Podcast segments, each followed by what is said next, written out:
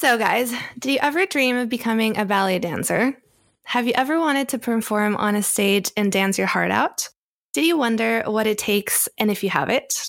Well, on today's episode, we're talking to Julie Granger, ballerina, yogi, fitness instructor, studio owner, and just a force of nature. One, two, three.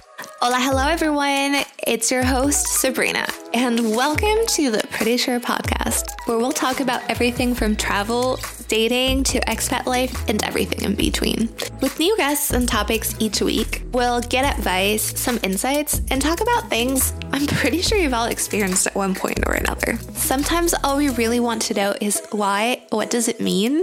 And am I the only one? See, I felt alone many times in my life, but I've gotten through it all by having my friends at my side. So I want you to think of me as your new best friend.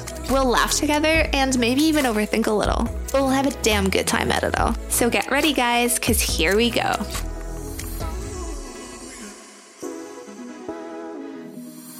Guys, let's talk about childhood dreams today. What did you want to be when you were little? Was it a fireman? A lawyer? Maybe a scientist? a business owner? Well, I myself went through so many phases. I honestly initially wanted to be a ballerina, and I was good at it. Don't get me wrong. Like, I had a blast dancing my little feet off as a five year old, but then I decided I didn't want it to pursue it professionally. I did taekwondo. I went through the same process. Then I did painting, tennis, basketball, and so many other things I can't even count anymore. And I obviously didn't end up doing any of those things, but it's kind of nice to dream, right? And think about those goals when you're young.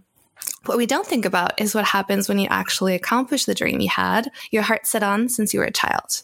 Is it everything you've always dreamed of, or is it not exactly what it's hyped up to be once you achieve it? Well, that's exactly what we're going to be talking about with our guest today. I'm super excited to speak to Julie Granger because I'm actually a big fan of her fitness classes. I kid you not, I actually joined a gym here in Paris called Chez back when she was teaching there just to take her classes every week. They're killer, but oh so good. And now she opened a studio, which she'll obviously talk to us about too. So welcome, Julie. I'm super excited to have you here. I'm pretty sure. And let's get started. So please tell us your story. Hi, well, thanks for having me. I'm I'm super excited too. Um, so my name is Julie. I'm originally from a, a town near Paris. And um, uh, when I was uh, 11 years old, I decided I wanted to be a ballerina. So uh, I um, I started training actually pretty late when I was about 16 years old because I have to say my dad didn't really want me to dance. Mm-hmm. Uh, so I didn't really have much, much of a choice from 11 to 16. And at 16, I started training professionally. Then I, um, I left for the US. I'm doing it short because I guess we'll talk in details a bit more later. Um, yeah but um, then I did that, and then I became a. Later on, I became a fitness instructor. Uh, I taught for Equinox in New York City. Um, I was also modeling at the time, and I recently, after 11 years, came back uh, to Paris to open my own studio. It's called the Studio Paris, and it's uh, the idea behind it is really to have the first uh, New York style boutique fitness studio in Paris because I think that the city was lacking that. So yeah. That's me. That's crazy. 11 years and you decided to come back. Wow. Yeah. so what actually made you get into ballet? Like was it something you really always thought about? Did you just fall in love with like dancing or how did that happen? Well, my mom is a, my mom always danced, so she's a dancer, and she sent me up for ballet when I was seven years old, and I didn't really think much of it from seven to you know eleven, and then I don't know when I was mm-hmm. eleven, that's all of a sudden, like I actually remember uh, maybe probably it's the teacher I had that completely changed my vision. And all I know is that all I wanted to do was dance. I was at school. I was, you know, drawing ballerinas everywhere. I would mm-hmm. be at home and I would dance. I would be in ballet class. I would never want to leave. And so it, it was kind of, it kind of became an obsession. Um, mm-hmm. You know, I was in a little town school. Um, and that's you know that's how that's how it started. I remember it clearly when i was 11 years old. And then from 11 to 15 16 uh, i wanted to audition and get into you know pro- those professional school pre-professional programs. Yeah. and my dad didn't really want or didn't want at all. And so that was really making me i have to say you know like it was making me quite miserable at the time. And then when I was 16, my mom and I kind of sneaked out and I went to audition um, for a very good school, and then I got in. Uh, the only I think at the time uh, got in two people got in at the entire audition, and then I just wow came home when I got that answer, and uh, you know, I had to tell my dad, "Listen, this is what's happening. Can you please let me go to?" Because uh, at the time I didn't live in Paris, like an hour and a half away. So can you please yeah. let me do this? And from 16, my last two years of high school, I, I would go to Paris every day, go to a private school there in the morning, and then go mm-hmm. to train like very, uh, very hard in, in ballet all afternoon long and come back. Um, and so that's, I, I guess that's how it all started. That's crazy. And did you realize you wanted to do this in the long run at that moment? Or was it actually when you got into that school that you thought, hey, maybe I can do this for a living? No, I, I, knew before because wanting to get into the school was like I knew this is what you needed. I mean, it's really hard. Mm-hmm. It's late to get in a school like that at 16 years old, you know, like people get in mm-hmm. at 9, 10, 11, and they do that. So already I was like super, super late. And I knew this is my last chance. I really, if I don't get it now, you can't be a professional if you dance three times a week. You know, you need to have like a yeah. pro- proper training and so I, I always knew but i always knew like i'm running out of time you know um, no no i always knew and then I, I, basically the those two years that i spent in paris training were really really hard because i would get up at 5 a.m to stretch and do my routine and then take a 7 a.m train and uh, then go to school then go to ballet and you know ballet training is not easy it's not particularly it's not a nice environment to be in and then I had I was yeah. late. I was 16, and at the first year I was with girls younger than me, and then I really mm-hmm. had to. I had to work extra, extra, extra to just um, make sure that I would, you know, catch up. Yeah. So. What's the hardest part about being a ballet dancer? Is it actually um, doing the whole routine and everything and the training, or is it like you said, the environment? Like, what would you feel it's the hardest? Yeah. Well, I mean, the physical pain is definitely definitely one of the the biggest challenges but I have to say that standing in front of a mirror all day long, uh, wearing nothing but a leotard and tights. Uh, if you like, we don't think about it because that's what we do. But now that I'm out of this world, even though I still mm-hmm. spend time, you know, in front of a mirror because I'm, uh, I'm a fitness instructor, but in a different way, I think that uh, you're just what how, how many hours a day, however many hours a day you are looking at yourself in that mirror, only seeing, def- uh, you know, flaws and what yeah. you should be improving. And that's all you do all day, every day, your entire life. I think that in the long yeah. run, that's probably the hardest thing, even though maybe that's not what first comes to mind, you know? Mm-hmm.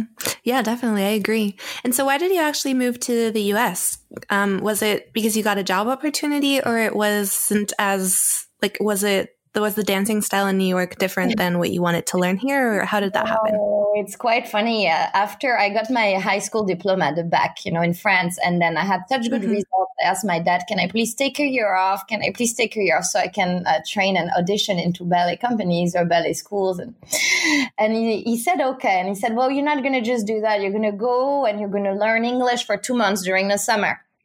And mm-hmm. so I said, okay, said, I said, okay, sure, I'll do that. I was injured at the time. I have a bad foot. So I was supposed mm-hmm. to rest my foot, go learn English. So I did that. I went to Boston and I was in this language school, but I kind of sneaked my way into taking classes at, you know, in Boston Ballet. And then they said, well, you, you should audition for the pre-professional program. And I said, really? And so I did. And the day before I was supposed to go back to France after my two month language, you know, English course, I yeah. get this phone call that I got in. so that's crazy.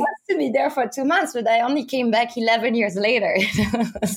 wow. So, yeah, and did you, did you have a feeling you were going to stay for that long? Like at the time where you were just like, oh, I might try this for a year and see what happens? Um, I don't. I don't really know. I uh, right then I'm not sure. Uh, I always dreamed of the U.S. Like this was a childhood dream. I, as a as a child, I was like, one day I will go to mm-hmm. New York City on vacation. You know, like that would be like one of my dreams. You know, I had a big yeah. American flag. I knew all the states and their capitals. I was a little obsessed with the states. So when I was there, I was like, oh, you know, I'm here. I'm, this is the dream already. So that was already a dream. Then getting in Boston Ballet School, which was one of the best schools in the states, and also mm-hmm school I had been really dreaming about um, for a long time without ever thinking I could even get there ever. You know, it was not even a dream of yeah. something. It was just some thought, you know, like, oh, it would be so nice if, you know. And yeah. so I don't know if I asked myself that question because I was so focused at trying to work hard and, and be good and, and, and then, you know, you can get kicked out of the school every, every year. So then I, I did the exam and I, and I got in the second year. So I stayed and then I ended up just just yeah, I ended up staying. I just know that towards after three, four years, I was mm-hmm. convinced I would never go back to Paris. This is what I know. Like, I know it. I don't know if back then, at the very start, I knew I was going to stay forever. But after three, yeah. four years, I would have bet my life that never would I move away from New York City. yeah. That's crazy. Yeah. So you know, life. You know, life. What you're convinced of yeah. what actually happens and how you can change your mind because it's really my mind that changed and not you know it's not because i was forced to come back so yeah it's important to never have complete certainties i think yeah. yeah and have you seen like when you were dancing there and here did you see a difference between the dancing styles or how they treated ballet there whereas in paris for example or europe yeah, definitely. Well, first, uh, if you if you go to regular school in France and you say you want to be, I was I was good at school, so uh, before I left for the school, and like my teachers were like, "What? You're not gonna waste your what are your potential into doing ballet? Like, what are you doing? This is a big mistake, you know." So first, there's a way of how people see. Even my dad, he was, mm-hmm. he was not really. I don't think he was particularly ha- happy or maybe proud, and I, I wanted to do that. Whereas in the states, I have to say, it's much. It's it's regarded very well. Like yeah. if your kid is a ballet dancer, you're proud of your kid, you know. Or, uh, so yeah. there's that about extracurricular activities in the states that are really well, you know, considered. You know, I guess if I can say. But the dancing style um, in France, everything is about perfection. So your body has to be perfect, your feet have to be perfect, everything you do has to be perfect. Um, mm. uh, even if you if it's not as uh, you know, eye catching or, you know, it's just, but it has to be perfect. Like, don't make a mistake. So you do two turns very clean, not 3 mm-hmm. turns kind of so so, you know? So, in a way, mm. the, the, dancing style is much more elegant, more beautiful, I think. Uh, but in the US, they don't care about perfect. Uh, all they care about is how impressive something looks and how much passion and how much work you, you put into it. So, it's not as pretty, but usually it's more mm-hmm. entertaining because if you don't know ballet and you look at an American dancer, you, you are like, whoa, you know, you. I, whereas in France, it's yeah. everything more subtle. Hmm, I did not know that. yeah. That's very that's super interesting. and so along your ballet career, did you have to do any sacrifices in order to accomplish your goals? Yes, I mean, I think like when you're when I was training, because I didn't, uh, you know, I quickly, quite quickly, I guess, moved into fitness later. But when I was training, mm-hmm. you know, as I told you before, I was getting up at five a.m. every morning, uh, so I could stretch mm-hmm. Taking my seven a.m. train. I would go to school, then to ballet. Would get yelled at for three hours, get home at like seven p.m. Uh, would do homework because I had a lot of pressure to succeed in at school because I knew that my dad was not so happy about me dancing, and so I really, um, you know, I wanted to to to. I was first in school before, so I wanted to keep that so that he wouldn't say, "You see, now you're dancing and your school, your grades are dropping," you know. So yeah. I really that pressure, and I would fall asleep on my books every night, wake up every morning, five a.m. with the lights on, the books on the floor, and would go oh again six days a week, you know. So. yeah so you know like uh, when teenage people like guy like teenagers they party they go and you know like i was kind of like just working or commuting or trying to recover from working or commuting. Um, so i don't think i had like this regular teenagehood of sleeping in and going to parties yeah. and you know doing things you're not supposed to do you know i, I was quite yeah.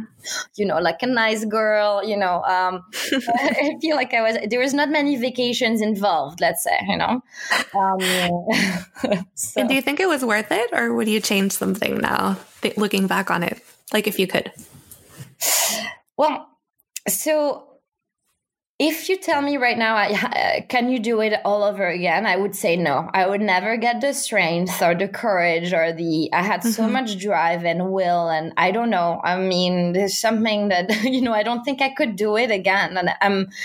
But mm-hmm. I'm I'm so glad that I did it because that's if I didn't do that, my life would be completely different. Like every challenge I face now, mm-hmm. I always say, "But Julie, remember high school." And then all of a sudden, I promise, it's like, oh, okay, Nothing has ever been as hard. Opening a business, moving away, doing this, doing that. Nothing has ever been as hard as these last two years of high school doing these things. So I, I wouldn't, I wouldn't, I wouldn't be able to do it again.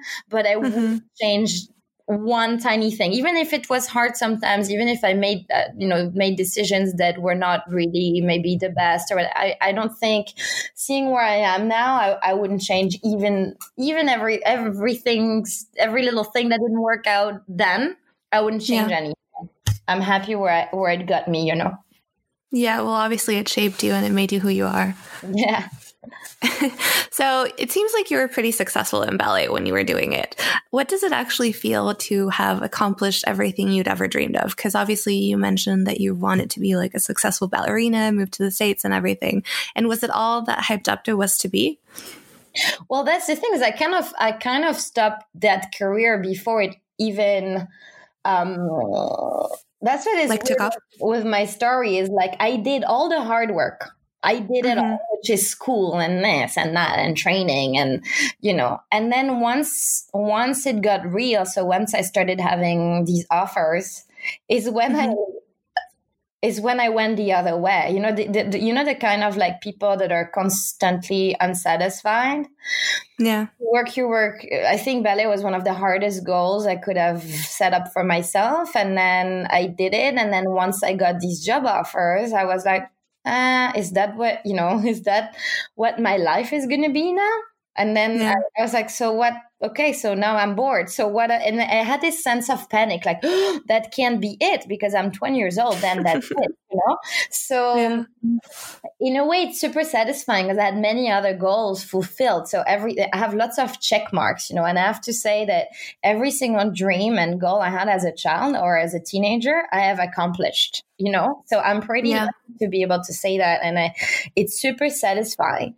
But i think that once you've reached your goals especially like if you face many challenges to reach them mm-hmm. work so hard you put all your energy and then once you get it there's this kind of like okay so, you know, what's next? Yeah. In a way, the hardest the goal is, the more once you get it, you realize like it might not have, you were so focused on to getting it that you didn't think, but what if this is not what I actually really want? Or what if this is not going to make me happy? You just yeah. do it without thinking. And then once it's there, then you start thinking, and then you're like, oh, okay. So it's so uh, you know, it's it's and super satisfying, and it it, it keeps you, you. You always get you have new goals anyway, you know. Yeah. That's crazy. That's really funny. But it does happen like that. I feel like, as you said, if the more, the harder something is, you're just like, wait, do I really want this? Yeah, because you just, if it's really hard, if you start asking yourself a question, you're losing a lot of, you're wasting time, you're wasting energy. Yeah. So I want to be a ballerina. Okay, I decide that. And, and I'm like that in life. It's also one of my, you know, in my character. Do if i want something i don't ask you know i don't look left and right. I go and i try to get it and i i don't yeah. really i'm like these dogs that i just don't let go you know it's like this is what i'm gonna do. And then and then i think later. So in a way it's good. In a way it's bad because like you know I, this this was like a five i don't know five six year project you yeah. know and then you and then you get it and then you know and i was like is that do i want to be in these companies that i you know it was not i don't know it's just like the life that i thought i would have didn't seem to yeah. me enough and and really it wasn't uh, mm-hmm. so i'm super happy to have to have had that meh moment and not having Yeah. being satisfied so easily. that makes sense. And so, was this when you decided to go into fitness, or how actually did it start that you transitioned from ballet to fitness? Um. Yeah. So uh, I had this this four year period where I went to to business school in New York City after I quit ballet. Uh, Mhm. but, but what started it all is my when I was in in Chicago is when I decided to quit ballet. I was training at Joffrey Ballet, and my friend took me to yoga. And I didn't want to go. I had these very French prejudice about everything, prejudice. You know, like oh, what am I going to do yoga? What you know? And so she Yeah. forced me to go, and I fell in love instantly. Just telling you, never say no to anything because like I fell in love the first class I ever took, and I like she dragged me there by the feet, you know, and um, and so I fell in love with it. So that kind of uh, started a little, I don't know, something in my mind, and then I went to business school in New York City. And I was doing yoga every day. I was dancing every day because I didn't quit ballet all of a sudden. I, I decided to go study to keep both Mhm. doors open. So I would keep my professional level. i would take morning class every day. And then I would go Yeah. to business school and I organized my five years business school around my ballet schedule. So, and then I would guest, you know, I would guest perform. And so I did both for four years, but I would do yoga at the same time. And then I don't know, I decided to, I decided to do a yoga teacher training in like four years after taking my first yoga class because I really, really, really loved that. I did Mhm. that. I got in and somehow I got like a job the next day that I got the certification. I don't know, don't know how it happens. I don't know. These things happen to me. And then I was still at school when I was doing that. So I was still at school, but I started teaching. And then what started it all really in a, in a like more in a bigger way is that I had left my resume to Equinox, which is the leader in the fitness industry. Mhm. Because my boyfriend at the time said, go. And I said, are you kidding me? I just got my certification. I will never get it. You know, I was re- really French about it. And I was like, I'm never going to get in. Why are you saying this? And he kind of forced me and I was mad at him. I was like, oh, now I'm going to just look ridiculous, like leaving my resume to them. Uh, whereas I'm a nobody with a one day certification, you know. And then, so they said to me, listen, honey, we have 200 people on the wait list who want to be instructor for us. So forget it. I was like, oh, okay, well, you know, and I don't know why, but I turned around and I said, well, but you know, I'm a former dancer and, and I didn't finish my sentence. And the guy says, oh, so come back then. Leave me your resume actually, because sometimes we have barre trainings and you might be interested. So he kept my Mhm. resume. I don't remember how many months later, maybe six. I was still teaching yoga, blah, blah. I get a phone call. Hi, you've been selected to be trained for, you know, at our expense, like free by Equinox mm-hmm. to be a barre instructor. And then I was like, well, no, I have vacation to Capri. Like, I had this two weeks, that's super nice. And so I said, no. And I hang up and I'm like, Julie, so I like really, so I called him, I said, how many, how often do you have these trainings? And he was like, uh, once a year, maybe twice. So I canceled Capri. I did the Oh my God. training. There was 30 people in the training. And at the end, there was one class to, so I got the certificate, like the, it was a few weeks. The training Mhm. was a few weeks. And then at the end, there was one class that was for grabs, up for grabs. And then they auditioned us and then I got it. And so that's how I got Equinox. Yeah. And that was like, a, the training is super serious, very, very hard. I have to say, it's not like, it's not easy to, and you know, it's the leader. So my first taste of fitness was directly being part of like the, the you know, Equinox, which is the biggest, you know, fitness uh, company.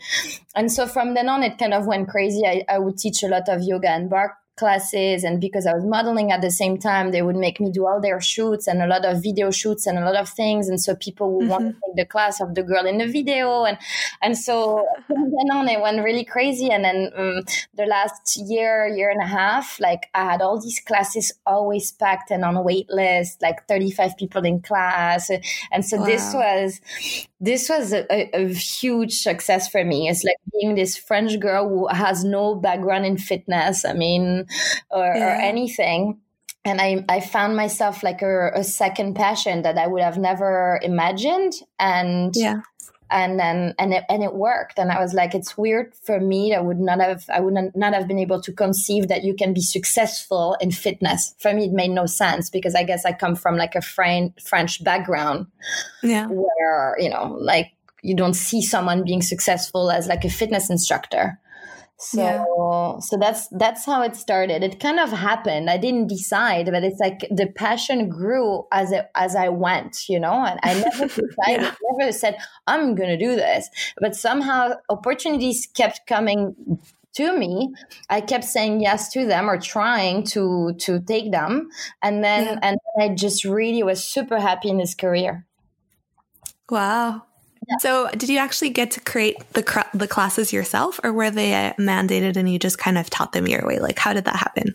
No, how so did that go? At Equinox, you have this frame, this frame of classes, so you have to respect that, and then you kind of do your own. But I think why people liked it is because my barre classes was a lot based on ballet, and I had mm-hmm. a lot of ballet moves, and I've always liked to choreograph. Because something I didn't tell you is when I was in business school, I opened my own ballet school, which I had for two years.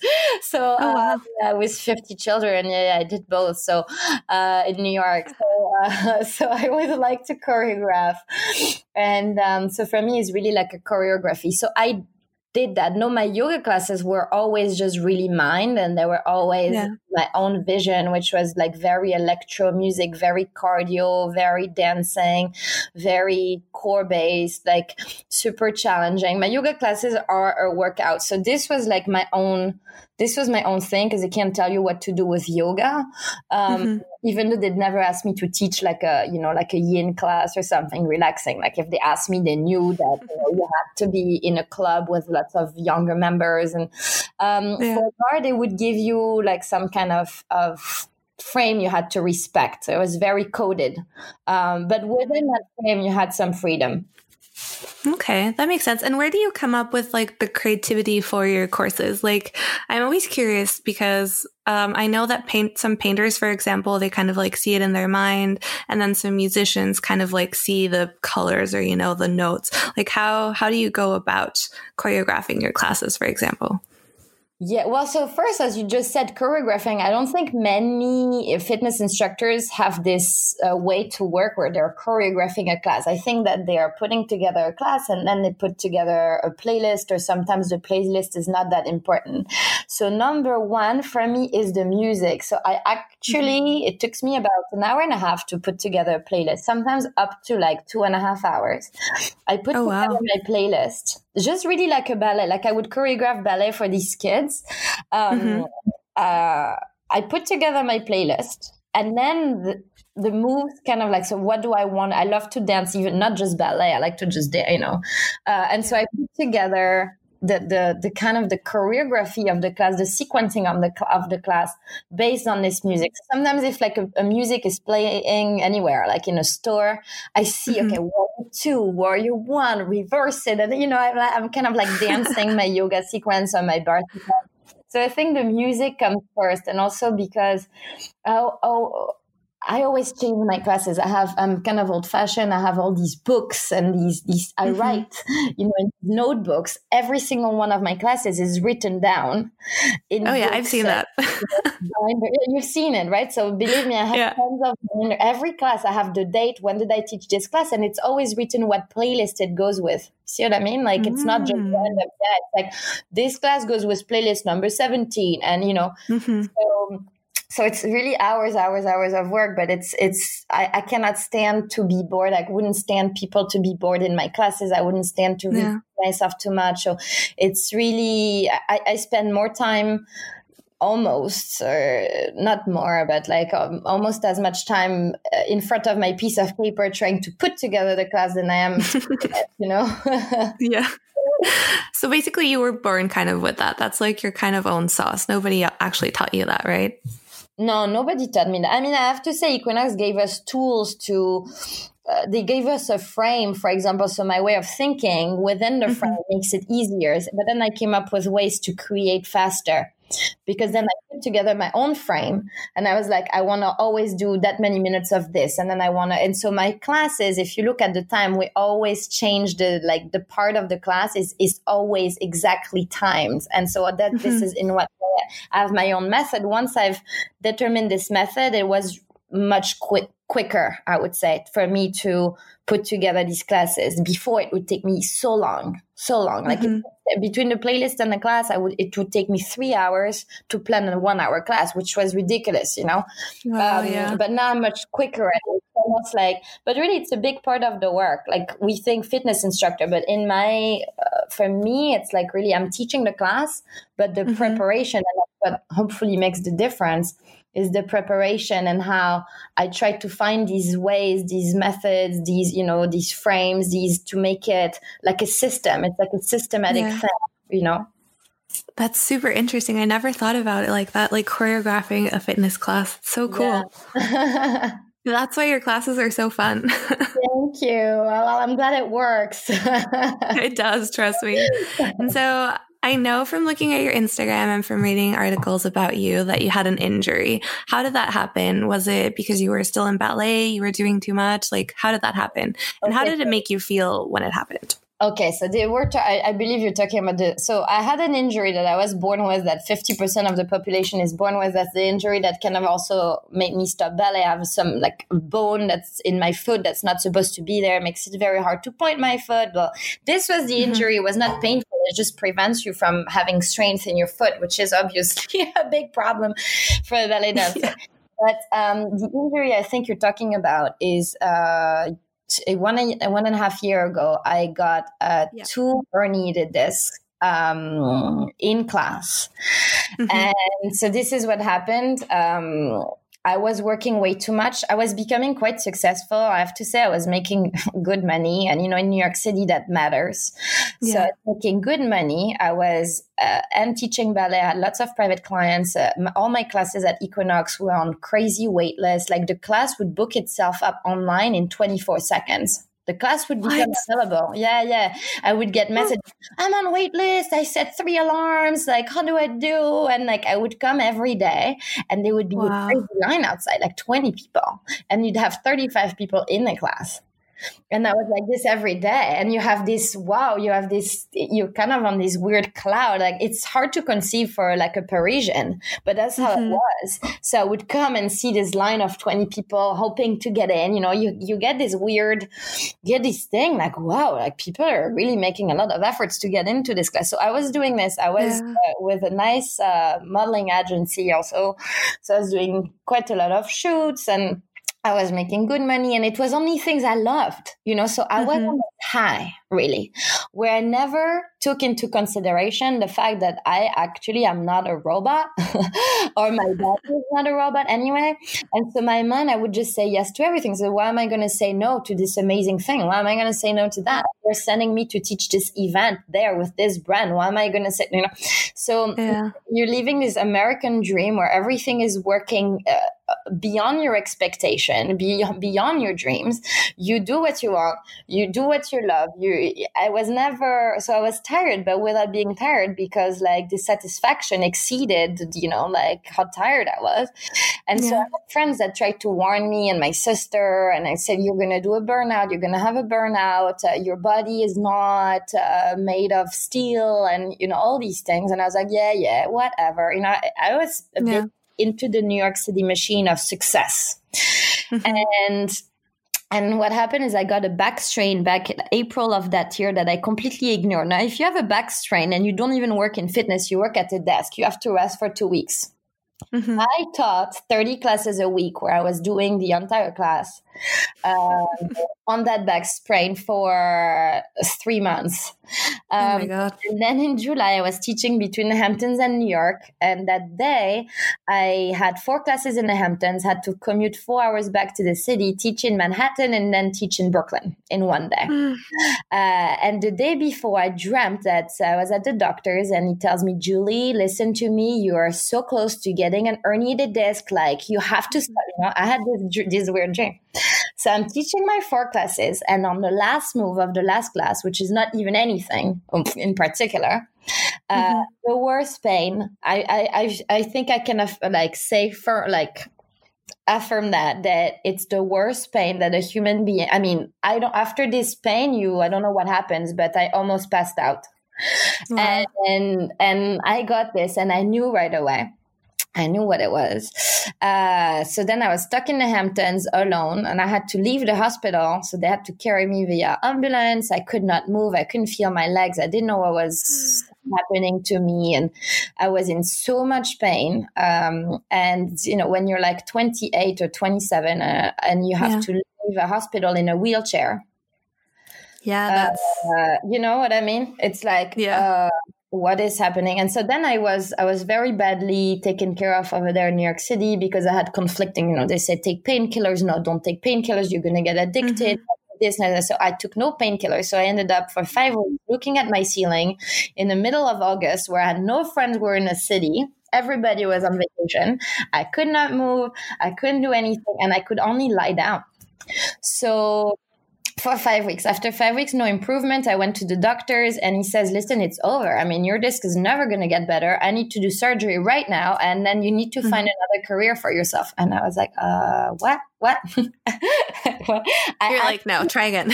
I actually passed out in his office. and yeah, and he woke me up, and uh, I left this office thinking my life is over. Like, how did I go from this like everything to that. Like i can't even yeah. walk and um and so i was supposed to move to to europe uh, that september and then that was mm-hmm. the end of, of uh, august.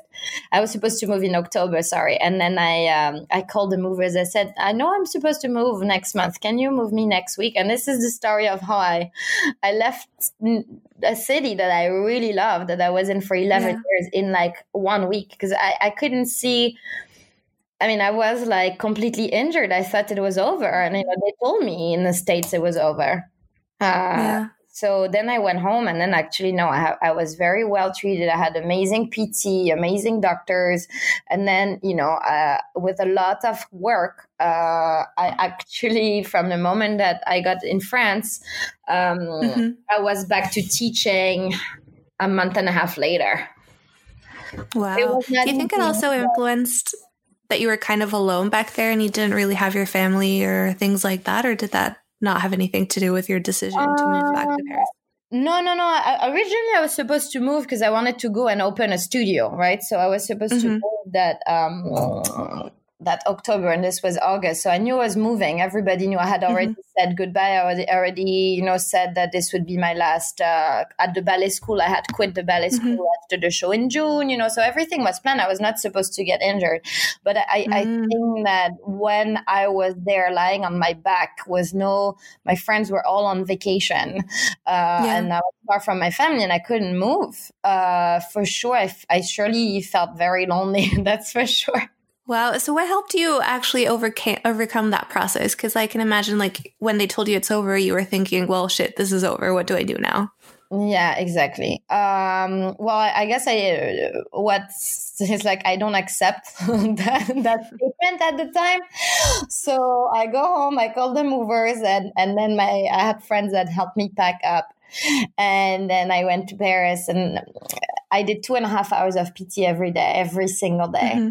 And I had to like, I had to really swallow my tears for two and a half hours because he would say, do a plank. And like, I can't hold a plank, which is my entire life. What am I doing? Like for hours a day, I do all these crazy workouts. Yeah. now you ask me to book, to go to a tabletop and I can't even put my knees down because I can't, you know. So I think what helped me overcome was because probably I had such a tough teenagehood Mm-hmm. The discipline first, so every exercise I had to do, I did. I never skipped it once. I didn't, you know, it was a lot of constraint. It was, you know, annoying. It was making me feel awful and everything, but like I never skipped it. So I think that discipline yeah. and also the, the lack of another option, because I always lived with my passion as my first it's like what drives everything. And so if you tell me this is over and you tell me it's like I could have gone and studied uh, business and then yeah. you know, worked at I don't know some firm, whatever. I could have done that a long time ago. it's like now I'm 28. I've put all my efforts and I uh, going against the current my entire life, and now I have to actually go back to where I could have gone and gone on vacation and and eat whatever I wanted and and yeah party all night. You know, so I was like, no, I didn't do that for not for nothing. So yeah. I don't know. It's this this non acceptance of uh, this person is going to tell me what I can do. You know. Yeah. Uh, and has this like experience sorry has this experience kind of changed how now you teach classes like has it made you slow down a bit or what did it teach you basically for sure for sure uh, okay i have this problem that my body still is um, I have to force myself to stop, even though my body doesn't tell me, "Hey, can you please uh, mm-hmm. take it easy?" So sometimes I have to tell myself, "Okay, wait, maybe you're doing too much." So that's like a weird thing for me because it's definitely not automatic. So last week my back started hurting really badly, for example, and I hated mm-hmm. myself. I was like, "You see, you don't learn, you don't learn," you know. um, but never again thirty-hour classes uh, 30 hours of classes a week, never again, yeah. you know, all these things. And, and I don't take the entire class. I would actually take the entire class. If, if I taught eight classes, I would yeah. take eight classes, you know, plus commute from class to class. So um, I, I try not to do that. Um, I teach much less, I think. Yeah. And I, I, I refuse to work Sunday now. Like I, I try to give myself one day and, and I would love to give myself two days off. Yeah. Um, so that's the goal. And hopefully, yeah, that's the goal. And France allows you, n- not allows you with the law, but just like the, the environment allows you to yeah. take vacation and not feel horrible. So I think. Yeah.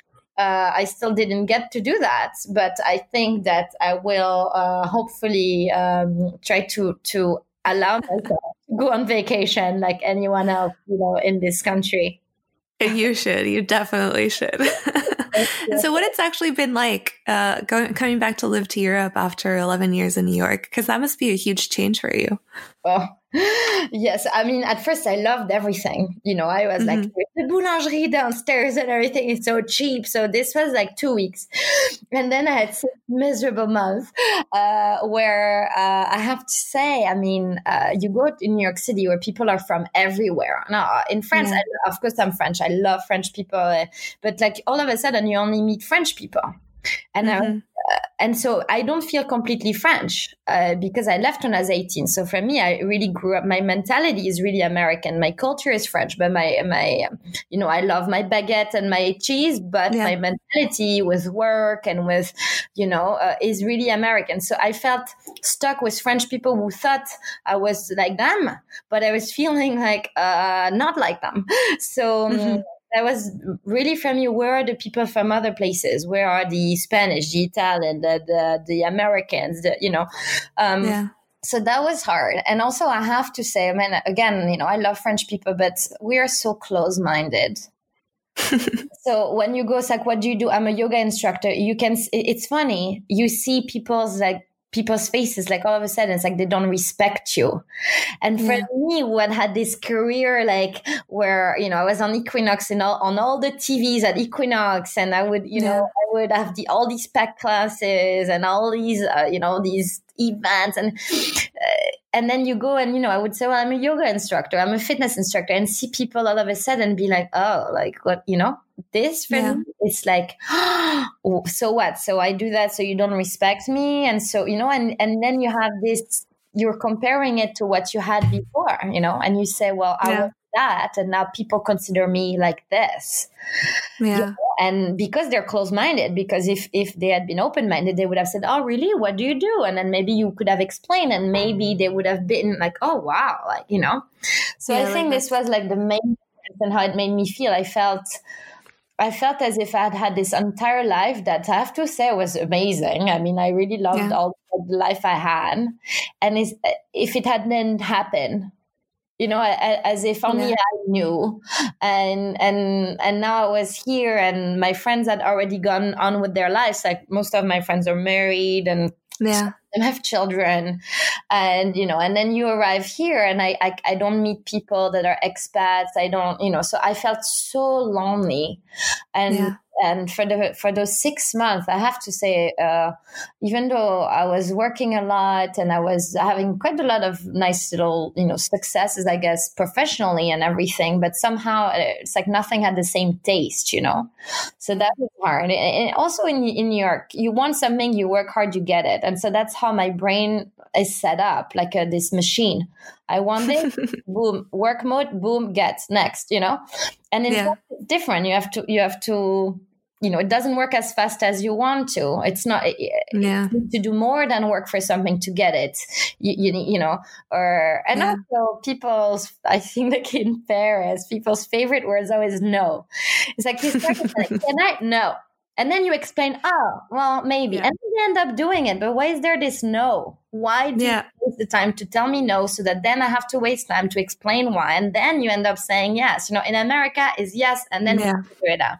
So all these differences yep. that were a lot that created a lot of frustration for me i think uh, and then that eventually once you understand the system and you understand people come from a nice place and and i i was lucky to be able to create my rules because i created my studio which by the way everybody yeah. said can't do that. Like, what are you gonna do? Like, you're a girl alone. Like, it's not how really. It it's gonna take five years for you to find a space, and you know. By the way, like, um, wow. Um, I created my rules. Then once I got to create my rules and I got to do it, then I was like free of that, of that pressure of that, you know. Yeah, that's crazy. And was it always a dream of yours to own a studio, or was it just like, I need to build my own space now here to kind of bring a little piece of me from New York here? Like, how did that start? It's like a mix. I think it was a latent dream because uh, first, my dad is an entrepreneur, and he was always like a source of inspiration for me as to work and his mm-hmm. work ethic and how he got successful coming from absolutely nowhere.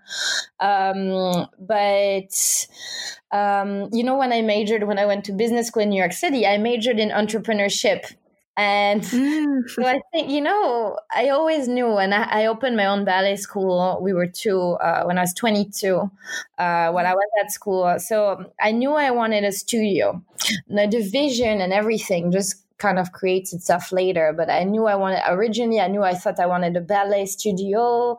And then mm-hmm. it was before I got into fitness, right? So then I got into fitness. So the dream evolved, but I think I, from the moment where I decided not to be a dancer, I guess this is when this dream came, you know, to life. I mean, or came, you know, that the dream came into my mind, and then, uh, yeah, yeah, and then it evolved. It kept changing a bit. That's amazing.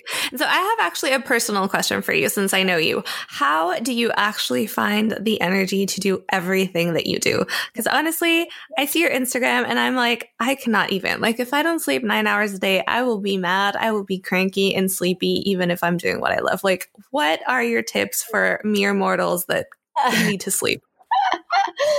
okay well if you need to sleep i don't i don't have uh, i know i can't tell you to sleep less. If you need to sleep I, uh, if we take a, away quarantine time because i'm sleeping more than usual but yeah I, I, used to sleep my entire life like five hours a day and like do these things.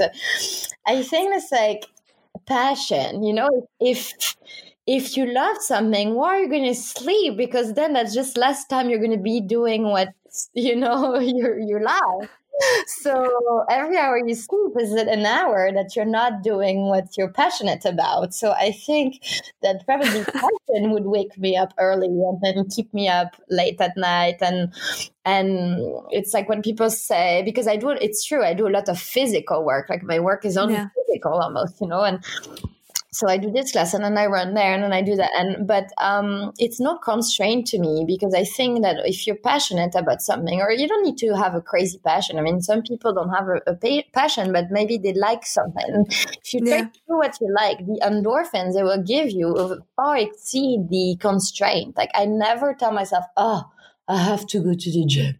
I've never pronounced this sentence in my life.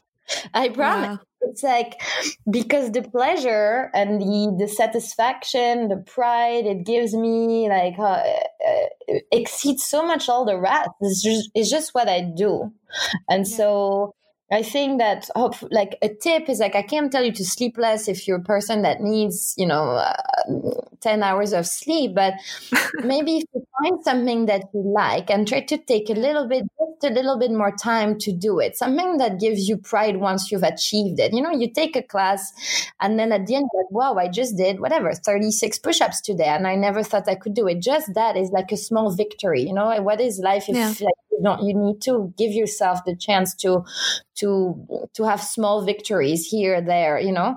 And so yeah. try not to waste maybe too much time on the things that you don't like and try to find more time for the things you do. And then it might turn into a passion. Like i, I think it's also not people sometimes say yeah but you you're lucky you're passionate about what you do you're lucky because you love what you do. But I didn't know you would have told me when I was uh, 22 years old that I would love so much like being a fitness instructor or teaching yoga. Mm-hmm. I, I, would have laughed because at first I didn't even want to go to yoga. so what I mean is, you know, you you have to not close your mind to new things. Yeah. Your friend says, "Come with me to learn uh, to knit." You know, I don't know, and maybe go because maybe you love knitting so much that then you'll end up, you know, like just wanting to do that, like being excited to get home after work so you can knit or whatever it yeah. is. Just saying, stay open minded because you can be 30, 40, and maybe you come up with a new passion. And I think like it's the most wonderful yeah. thing if you can live with a passion. But whatever it is, if your passion is a puzzle, like it's so great. You can come home and do a puzzle, and you they yeah. Can you can have argued with your husband, and you know whatever. You have your puzzle. You know, it's like it will always be with you. Those are great tips. I definitely agree. um, and so the last question I always like to ask my guests is I'm pretty sure you've had at least one experience where you've ever felt like you're alone in it or that you're the only one to feel it. Maybe it's a thought or an experience. Can you tell us what it was and maybe what you'd like to tell people that might be feeling the same thing you did at that time? Uh, sure. So, I mean, there's, me- I mean, I think like everyone, I'm not I'm not special. Everyone has had all these moments, maybe more, I mean, more than once. I had many moments, but I think that the latest I can, and one of the most important one is when I first came back here and mm-hmm. I was, so I turned 30 last July and all your friends are nearly married or living with their boyfriends for like five years and, and, uh, you know, and, and you're not. And then I want to open my own business into the fitness world. And, yeah. and so I'm single, right? At the time. And you, and, and you're like, okay, so you're this 30 year old woman who wants to open her own business in Paris where it's not really, the culture is not really entrepreneurial, you know, it's not New York City yeah. and it's in the fitness industry. So you have to you have to see the look on people's face when they're like not taking you seriously whether it is you know your brokers when you're looking for a space or the landlords or like maybe it could be you know you have to face the banker and tell them you know yeah. oh, hey ah you know and it's like what guarantee do we have and i'm like well you don't have a guarantee it's just me i've had i've done this in my life you know and you have to try to convince these yeah. people who they're like who's this girl? Like where is she coming from? That she you know and so then you have to then i when i got the space because i guess i just had this business plan and i just went for it and and you know, I got the space. I had to do construction. I had to deal with the the the contractor, the the the, the landlord, the uh, every every single problem that you can have. I had like, oh, now the, the electricity is not working anymore, and now actually we have not. And so you have to do all of this all day so I would be in construction completely dirty. And then I would have to teach and like you know so it I felt like I had this double life where I'd be like okay guys let's do some push-ups and then go what do you mean there's no heat? All right we you know like, I was a complete like two different people. Uh, yeah. and then you have to come home at night being exhausted from teaching and going to the studio back and forth all day from clients to studio problems to problem. And then yeah. you have to go home at night and face that like I was alone in my apartment. Yeah. And like, the next day would be the same. I would have to go and and and then one more problem and this and how is it gonna end? And it always costs more than anything. And so and so then you have to go home and make yourself a dinner and it's like 10 30 p.m. and you have to somehow manage to to get up the next day and, and do it again. You know? Yeah. So I yeah. think when I was feeling very lonely, but I have to say, if like that's uh, if people can relate, um, yeah. at the same time you have this satisfaction once you make it through. You know, because yeah. now I, of course I had the support of my family. Like this is, but once you made it through, like, wow, I, when I saw my space, when I had the opening party, I was like, I made this happen. Like, I made my vision happen. And like, I didn't have the help that I knew someone who knew someone who helped me now, you know? And so I was feeling very lonely. That, that was like a few, like maybe three months process, four months. Uh, yeah. But there is this this satisfaction that wow like all of this happened. So if you manage to self motivate instead of talking down to yourself if you like no come on julie you're like this is gonna happen like you're gonna do it and yes tomorrow might suck but then you know eh, then one day closer to your dream and one you know? Yeah. and then everything once it happens i don't know it's like everything unlocks itself at the same time. It's like now everything is shining in my life. Yeah. And all yeah. these time where I was alone doing all the hard stuff where I would have really needed somebody by my side and well and then once you manage to do all of this you're in a space of so much pride so much like I don't know gratefulness and so much satisfaction that everything shines to you then you find somebody that you wish had been there when you were when you were going through you know what I mean so yeah it's like yeah to, to focus, to stay, to keep yourself motivated. Don't talk down at yourself because you're the, if you're the only one person that is gonna be there for you. If you're mean to yourself, then what does that do? You know, so you have yeah. to try more. This is what I wish. Like I had been more gentle sometimes, given myself more slack. You know, and and cut yeah. myself more slack and and um but i think it's important because in these moments when you only have yourself then you have to try to be your best friend yeah, definitely. And, and also, like you said, it doesn't last forever. Like it's just for the time being, but then everything will be okay normally. Exactly. I mean, like how many times have I felt alone? And I'm sure many people did. Like, you know, I, I felt yeah. alone in many things. When I was super successful in New York City, the last six months there, I also was alone.